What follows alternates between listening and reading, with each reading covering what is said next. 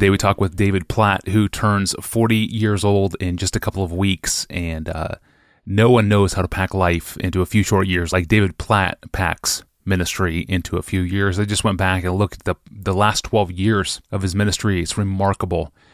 In 2006, at the age of 26, he became the lead pastor of the church at Brook Hills, named the youngest megachurch pastor in America at the time. There, he launched Secret Church, which is a, an intensive Bible study that has become popular around the globe. In 2010, he published the New York Times bestseller, Radical Taking Back Your Faith from the American Dream. He launched the online resource site radical.net about 10 years ago, and in 2013, he helped launch the first Cross Conference, a very strategic missions conference. In 2014, after some significant experiences on the mission field, and seeing the desperation of the globally lost, he returned to the States and felt led to leave pastoral ministry to become the president of the Southern Baptist Convention's International Mission Board, a massive missionary sending organization. He moved to Virginia, and from what I hear, he brought significant change, not least of which was much needed financial reforms. Then in February of 2017, he returned to preaching this time at McLean Bible Church, a DC area megachurch, officially becoming the church's teaching pastor in September of last year. Initially, he aimed to do both, to preach and to lead the IMB, but early this year in February, he said it wasn't going to work and he intended to resign from the IMB once the SBC could find his replacement. We recently reached out to David to hear his heart for local churches and uh, how he views the local church as home base in the advance of global missions. A pattern he sees in the mission of Paul. He's with those elders from the church at Ephesus, a love for the local church, a desire to preach the whole counsel of God in the local church. And that's coupled with a zeal, an ambition to see Christ preach where he's not been named.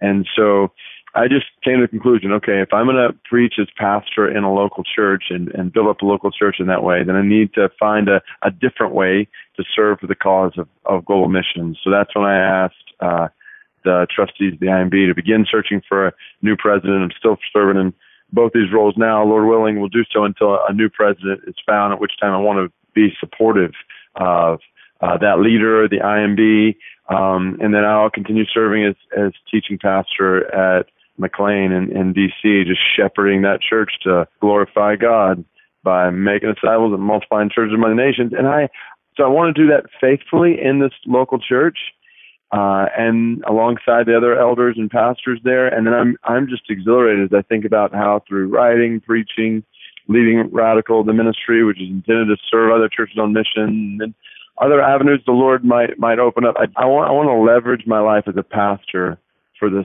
spread of God's glory among the nations. I actually have a conviction. I've said this throughout my time in the IMB that pastors of local churches possess responsibility for global missions. And George Pentecost said 100 years ago to the pastor belongs the privilege and responsibility of the missionary problem. And basically what he was saying is mission organizations can and should do what they will to uh, organize, facilitate mission in different ways, but it's the responsibility and the privilege of every pastor to fan a flame for God's global glory in the local church. And, and I just think when pastors are shepherding local churches for God's global glory, it changes everything. And I was in I was in Psalm 96 this morning. Like this is this is not just for missionaries. Like declare His glory among the nations, His marvelous deeds among all the peoples. I'm praying for the Eritrean Tigray people. Like over a million of them, 0.05 percent. Uh, know and believe the gospel. Most have never heard. Like we as pastors must shepherd churches to change that. So I want to do that personally and and then encourage churches to, to be a part of, of changing that reality. Yeah, that's so good. So you turn 40 years old in a couple of weeks. Uh, congratulations uh, on that. Offer us some midlife reflections on being roughly halfway home, Lord willing, uh, as you as you look back, uh, what what would you say are your biggest regrets? And as you look forward, what would you what would you say are your biggest future hopes ahead? Hmm. Wow, that's uh, that's a sobering question. Uh, you know, when I think about it, one, I, I don't presume. Obviously, I, I know you you know this, but but I'm halfway home. Like I've made it this far by God's grace. I don't presume upon tomorrow. Uh, so uh, I want to make the most of today, and that's that's it. I, I have, especially in light of uh, just some transition uh, ministry wise that you referenced. I found myself praying in just in a fresh way that I, I praise God when I look back at the last 40 years, like, what a picture of grace in my life. Like, I would not be having this conversation with you right now if the Lord has not been so gracious to me. You asked about my regrets. I mean, my biggest regret is just my pride, my seemingly relentless focus on myself. I'm just the most prideful person I know, and I uh, I shudder to think where I would be without God saving me from myself time and time and time again. So I find myself looking to the future, and it's like, Lord, please keep saving me from myself. Uh, so I, I've prayed though in that that all that by God's grace I've I've had an opportunity to be a part of in these past years would only be a a precursor of what is to come. Like when you when I think about my dreams, looking toward the future, like I, uh, sometimes people ask, like, uh, you know, are you, are you less radical than you, you know, were yeah. writing about however many years ago? There's that. Like, I, I want to, I want to be more radical. I, the, the, it's interesting. A little background behind uh, even the name of that, uh, the title of that book it came from a conversation I was having with Brother Andrew. So, God smuggler, he's smuggling Bibles in all of his life, going into hard places around the world. I was on a phone call with him one day when I was in the process of writing this book, and I asked him, so I can't remember how old he was at that point, but pretty advanced in years. And I asked him, I said, uh, Brother Andrew, if you had to do it all over again, what would you do? And uh, what would you change? And he said, without hesitation, he said, I'd be more radical. Huh. Uh, he said, not radical for the sake of being radical, but radical for the sake of the gospel. And I think, like that's that's my art. Like I don't want to be radical for the sake of being radical, whatever th- that means. Like I, I want to be absolutely committed for the sake of the gospel to making Christ and His glory known in the world. So I, I want to. uh I want to love God with all my heart, my soul, my mind, my strength in the days to come. I think I I love him more today than I ever have, and I just want that to continue to be the case. I obviously I want to love my family well. I look at uh, my wife and my kids. Um, I want to, and I'm, I'm in Deuteronomy right now in my time with the Lord. I just want to pass the word and works of God down to the next generation and their kids and their kids. I want to love the church well. I, I am so thankful for the stewardship it's overwhelming. The just the stewardship of pastoral ministry. I want to love, lead this church well, and leverage my life for the spread of the gospel to nations. And all of that, like I, I would say, uh, a big theme in my prayer time recently has been is based on Psalm 90. Uh, teach us to number our days and make a heart of wisdom. Like I have just found myself bleeding in this next stage of life and ministry for wisdom and courage. So those those two things in particular. I, I don't want one of those without the other. I don't want to be courageous and foolish like that. That's not good. I also don't, I don't want to be wise and timid. I want to be wise and courageous. I want to have wisdom to discern the will of God, and I want to have courage to walk it. I want to do all that God puts on my heart to do. As I look at next stage, I just want to do all that he puts in my heart to do, just praying in a Psalm 90, 17 kind of way for his favor and the establishment of the work of, of my hands. So, uh, and, and I'm just, I'm, I'm pretty exhilarated about shepherding on one hand, shepherding local church, uh, to love the Lord and make disciples there in DC and from DC to the ends of the earth. And then, yeah, looking to leverage opportunities to be a part of I just see a world of urgent spiritual and physical need, unreached and uh, on top of physical need. And I want to see the church with the gospel glorifying Christ in the middle of that and leveraging my life toward that end.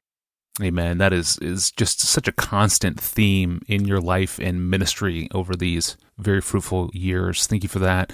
Uh, speaking of looking back, um, what advice does 40 year old David Platt have for 20 year old David Platt? What would you say?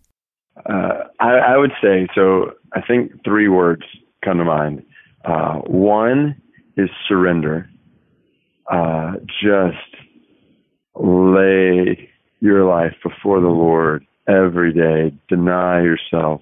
Like, Lord, save me from myself. Save me from my dreams, plans. But I want to do whatever you want me to do. I want to go wherever you want me to go. I I just think I, I was actually at uh, the cross conference one night in our worship, and this uh, uh, Matt Boswell he's leading musical worship, and he just paused at one point and he said. Uh, just think back on God's faithfulness in your life for a minute and just thank Him, praise Him. And I just was overwhelmed to the point of tears because I'm sitting surrounded by all these college students and I'm thinking, 20 years ago, I, I never could have imagined some of the things the Lord has done and how He's led. And I just, oh, I just, I just want to be open to however He wants to lead my life. So surrender. Second word, abide. Like I think the the key in it all uh, is abiding in Him, in His Word, in prayer. Like I've not regretted in the last 20, 40 years, for that matter, uh, any time spent in the Word, any time spent in prayer,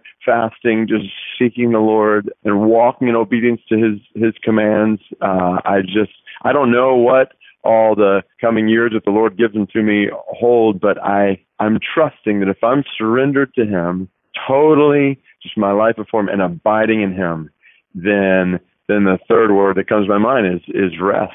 Like I can rest that He will lead, He will guide, He will direct my life for His purposes. And uh, uh, in the end, I I I want to finish faithful. I think First Corinthians four one and two what what is required of us as servants of Christ and stewards of the mysteries of God that we be found faithful. Like that is my prayer. So I, my encouragement would be to my 20 something self or other 20 something like, or anybody for that matter, like surrender to the Lord, abide in Him, and rest. Just trust Him as He leads and guides and directs.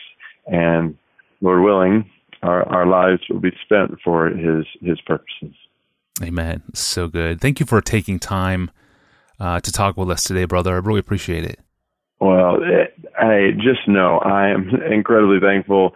Uh, you're, you're not asking me to say this at all, but I would just say I look back at my life, and there's no question that uh, ministry of Pastor John, desiring God, has had a huge and formative effect on my own mind, my own heart, my own relationship with the Lord in ways that I am indebted to God for his grace in and through you all. So, uh, yeah, just thank you for the impact you've had on me and countless others like me. Thank you for the commendation and the the encouragement. I appreciate it. Thanks, David. Blessings, Tony. See All ya. right, goodbye. Bye. That was David Platt from his office. I'm your host, Tony Reinke. The Ask Pastor John podcast will return on Monday with Pastor John. We'll see you then. Have a great weekend.